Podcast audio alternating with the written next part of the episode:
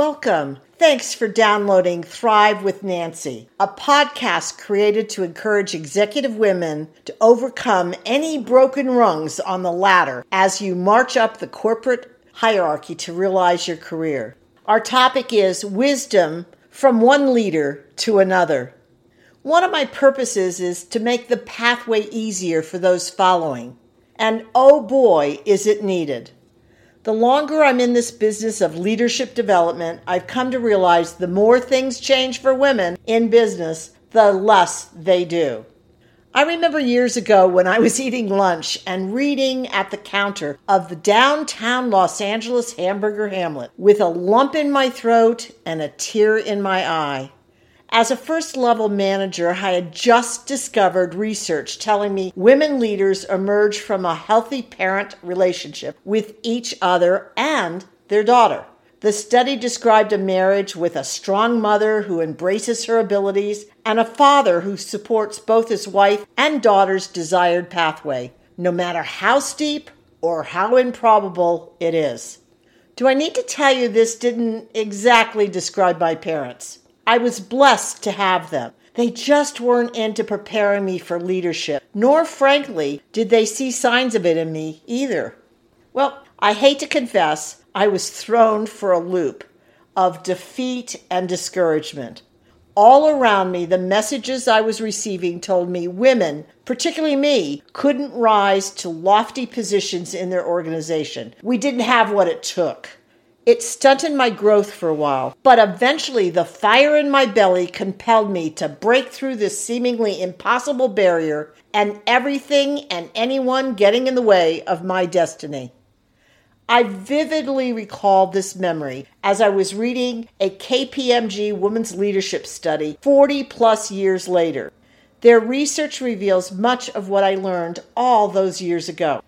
What it said was women who were encouraged to be leaders growing up are more likely to aspire to be a senior leader of a company or organization by 74% versus 48%, and to aspire to be on a board of a company in the future 66% versus 39% than those who did not receive that encouragement growing up. Wow.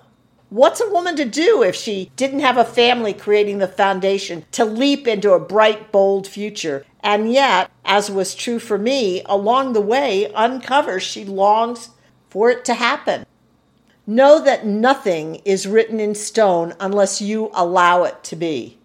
Your job is to find a way around or through whatever stands in your way. What actions did I take once I got back on my feet? I may not have had supportive parents encourage me to realize my big dreams, but that didn't stop my progress. So I set out to find mentors and sponsors inside and outside the organization. You know, they're kind of like business parents for grown ups. You need to create a cadre of people who believe in you and will speak the truth to you, even if it may sting momentarily. And when you're strategizing to proactively determine who they should be, make sure men are on your list. After all, they still hold the decision reins in most organizations. And that you connect with executives high up in the organization, despite your woman's propensity to bond with people at your level. You need to be known by the most senior leaders in your company to be treated as a high potential executive. And most research demonstrates that women are more likely to look for women mentors. Nothing wrong with that, but the men have to be on your list too. And most reports show that women are looking for peers at their own level. No, look way up to make a difference in your career. And please, please remember generating high level relationships should never be a one way street leading to your benefit alone. Everyone, even leaders, can be supported in some way. And just like us, they need to be seen and known. Once I established a strong relational foundation to support a thriving career, I went in pursuit of my passions and strengths with my eyes wide open. The combination of passion and strengths are the ingredients to a fulfilling future. Yes, I know easier said than identified. Many clients are disappointed in their careers and long to uncover their purpose, but are mystified about doing so. Often, the golden key to your professional passion and strength is found in your childhood. Yes, your childhood. I share in my leadership classes a childhood story regarding passion. There is no denying I'm one of the blessed ones. Still, I bet if you travel your childhood memory lanes, you'll discover golden nuggets about your purpose as well that you can translate into your professional development right now where you are. As a third grader, I diligently wove potholders on my little loom every night, gifting one or more friends and family. Soon I had more hot pads than family, so I spread my reach further afield and began selling to neighbors. Then, with more orders in hand than I could possibly handle, the first mass production potholder line in the area was kicked off. I persuaded, trained, and mentored three friends they received a salary. I retained the bulk of the profits for starting the business, as well as being the sales force. After all, the income side of the business garners more prestige and earnings than does the expense side. This early sense regarding the power of being on the income side of the business has served me well through the years. A McKinsey and Lean In report reveals more women in staff positions while more men hold line roles. And guess which side of the business equation leads to C suite roles? you guessed it the line or income executives. Let's get back to the story. After hearing my childhood tale, is it any wonder that as an adult, I'm happiest as an entrepreneur and love building others to generate rewarding results for them? Why wouldn't you put a high priority on pursuing your passions and purpose? Especially when over your lifetime you will spend 90,000 hours at work. And according to Harvard Business Research, employees are willing to take a pay cut for work that satisfies their desire for purpose. Huh, can you relate? Once I began my career, I always chose to lean into my passion. I did this way before it was encouraged or research told anyone this was a good thing for careers. It turns out that when you're working in your areas of strength and passion, you're more productive, more fulfilled, more satisfied, and a whole bunch of other good things. The research of my day didn't tell me this. My intuition did, and am I glad I listened?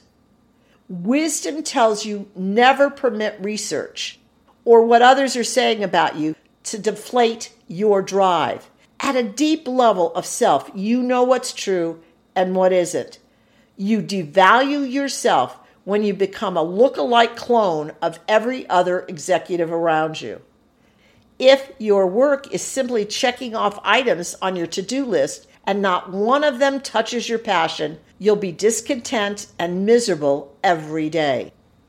I became skilled at spotting my passion by identifying when I was working on something that felt as though three minutes had passed when in fact it was three hours. How did I shift my job into more of my passions and strengths?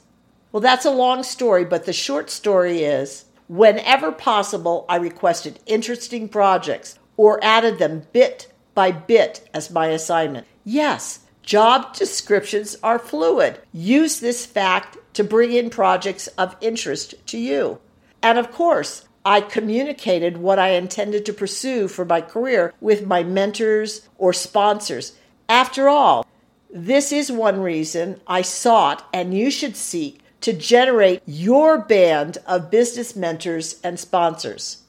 I also kept my eyes open for skills that didn't light me up, may even be my weakness, but built up essential knowledge to my career future along the way. It looks as though during my formative and early career years, I was onto something.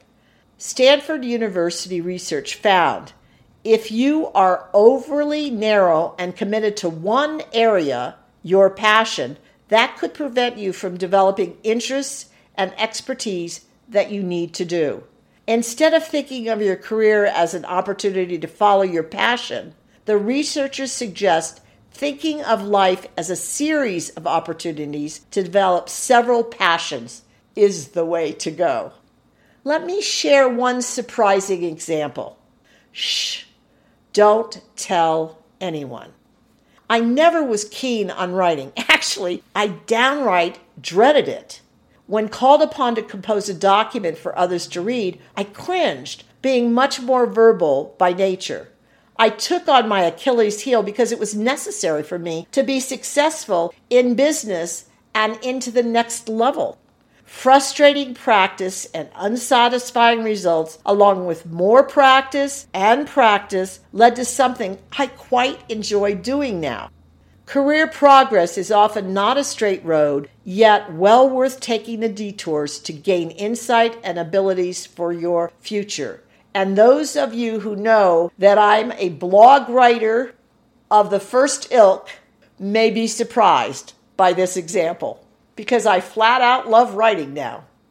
What skill do you need to acquire that is in your area of passion? And what do you need to take on that doesn't get your juices flowing?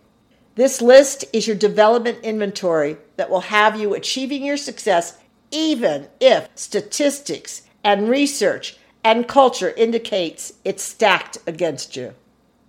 I actively pursued creating my own family of supporters, following passion pathways in my career, and I actively pursued creating my own family of supporters, following passion pathways in my career, and took on my failings wherever and whenever they became apparent, especially when they were barriers to or competencies to be added to my career arsenal.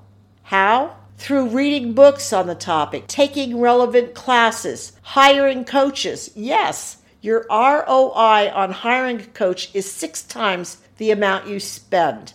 Seeking out mentors or volunteering for projects in disciplines of interest or that are my weak areas. I pursued. Let me wrap up with a moment to mourn all the could have beens in a woman executive's career.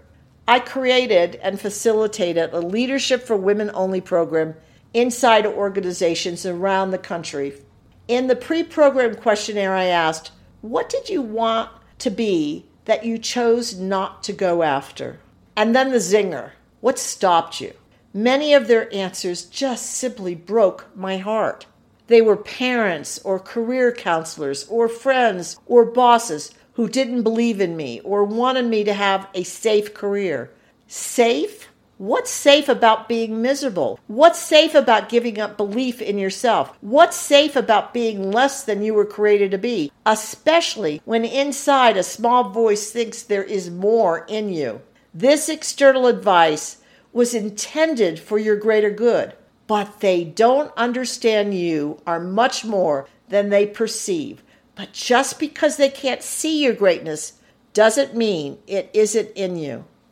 Did you receive an aha moment as you listened to the Thrive with Nancy podcast? Take immediate action, please. I can't tell you all the ahas I've experienced in my career, then got too busy to execute. It's an embarrassing number.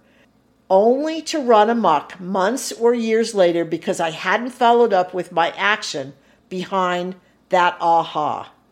I unknowingly, completely disregarded my intuitive voice telling me this may soon become critical to your advancement. Don't let that be you.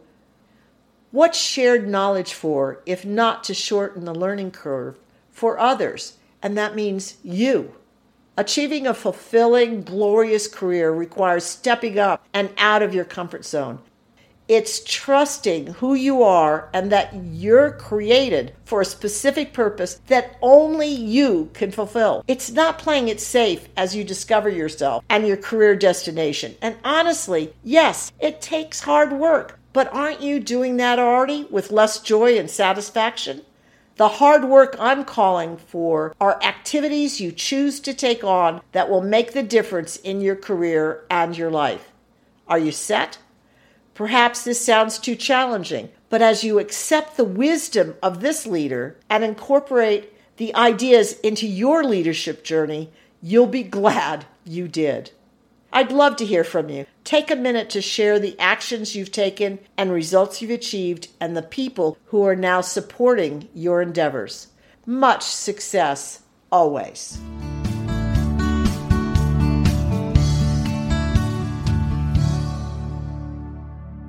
I'm thrilled you've listened to the Thrive with Nancy podcast. My intention is to offer quick tips designed for you to apply right away, ones that will boost your career immediately. I bet you're already considering ways to implement these new ideas. Perfect! Now, if you do me a favor, pass the podcast link on to those who will benefit, your friends and coworkers. Thanks so much.